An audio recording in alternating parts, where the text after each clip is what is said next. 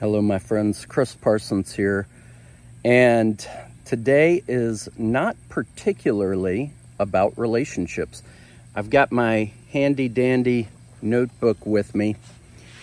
I did an exercise today that I want to tell you about. It was really, really powerful. I don't know if you can tell in my eyes, but I was bawling, crying as I finished this exercise. I'm really hoping that I don't cry when I try to read it to you uh, because I feel extremely uncomfortable with crying on camera. I don't know how it's going to go. But I really wanted to share this with you because it was so powerful. And so what this exercise was, there's a guy I follow named Alex Hormozi. He's a, you know, business influencer, I guess you'd say. Um, and he talks, to, I saw a video where he talked about an exercise that he does where he envisions himself being 85 and then gives his current self advice. And I was very intrigued by the idea because I'm going to be turning 39 in a couple months. It feels like I'm about to turn 40. Like, if somebody asks how old I am, my first inclination is to say 40. I don't know why. I, I guess it's just been on my mind that I'm going to be 40 soon ish. Um, and I feel like 40 is a very natural kind of reflection point of, you know, near the midway of life.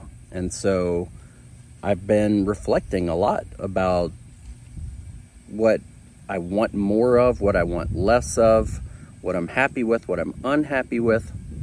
And ultimately what I want to be different about the second half of my life from the first half. And so um, I think Alex did 85. For mine, I, I started the exercise by saying, okay, I'm 80 years old. Let me visualize who I am, what I'm doing, and really get a sense of this person and then I'm going to, in my mind, visualize that I'm him and I'm coming back in time to talk to me today, right? So, you know, Doc Brown shows up in the DeLorean, the time machine to uh, 41 whatever years from now uh, to take me back to today. Um, I won't share all the the part you know about what I visualize. That's I think fairly personal. Um, but what I said to myself is what was impactful, and I think you'll get a lot out of. I really hope I don't cry.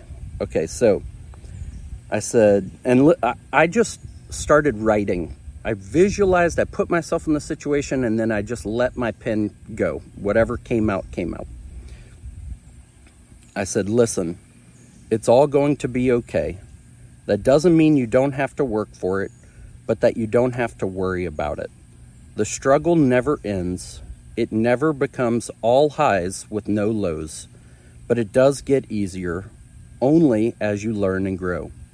You're going to make mistakes. Just reflect on why you made the decisions and how you can make better ones. That's life. 40 years is a very long time to do lots of amazing things, and you will. You will. The score at halftime doesn't matter. Truthfully, there is only a scoreboard in your own mind anyway. Nobody else is paying attention to your life but you. Friends come and go, parents die, but life keeps going. A life spent worrying about what others think is a life wasted because their opinions don't matter. There's only one important question to answer whether you create the life you want. Do you invest your time, money, and energy into the things you value the most, or do you waste it on what you, quote, have to do, quote, get to do, and the trivial? Because everything great and amazing only comes from aligning your time, money, and energy into what matters your health, wealth, relationships, and impact on others. Value your time because how you spend it becomes your life. Value your energy because no one else will. Value your money because it can be traded for things even better than money. Moments. I don't remember my life. It happened so fast, but I remember the moments. And if I regret anything the most, and if I regret anything the most, it's the moments I missed because I was too busy. Sorry. It's this sentence is what really gets me.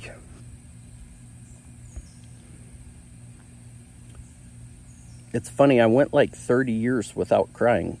Um, I remember being like 14 at my grandpa's funeral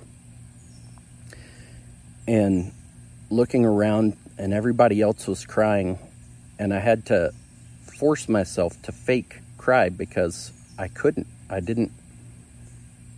It just, I guess, um, I actually remember the the the last time I cried, uh, and I don't want to call anybody out. Um, I was like maybe maybe like eight years old, um, and someone uh, made fun of me because I was, I think I was watching a nature documentary or something, and, and I was crying about some, you know, whatever that happened um, to some, you know, poor animal. Um, and I couldn't cry for, I mean, literally, like, could not cry for like a long time. Um,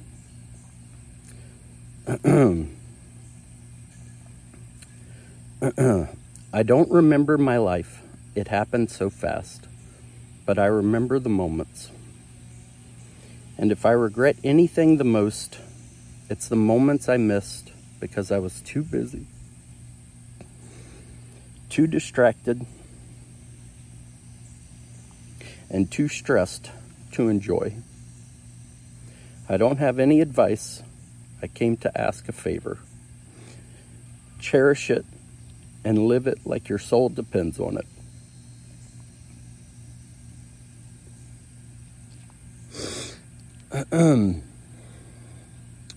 uh, I hope that you do the same exercise.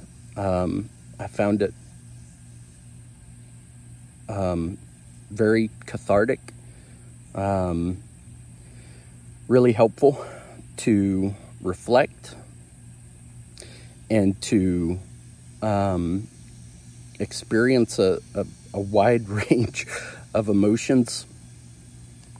Um, and uh, it's really um, very powerful for making good decisions. Um, and I hope that me sharing it uh, inspires you to maybe see some of the same things, but if not, to do the exercise and see what you need to see. You know, I I didn't write this for anyone else. I I wrote it for me, um, but I hope it it makes an impact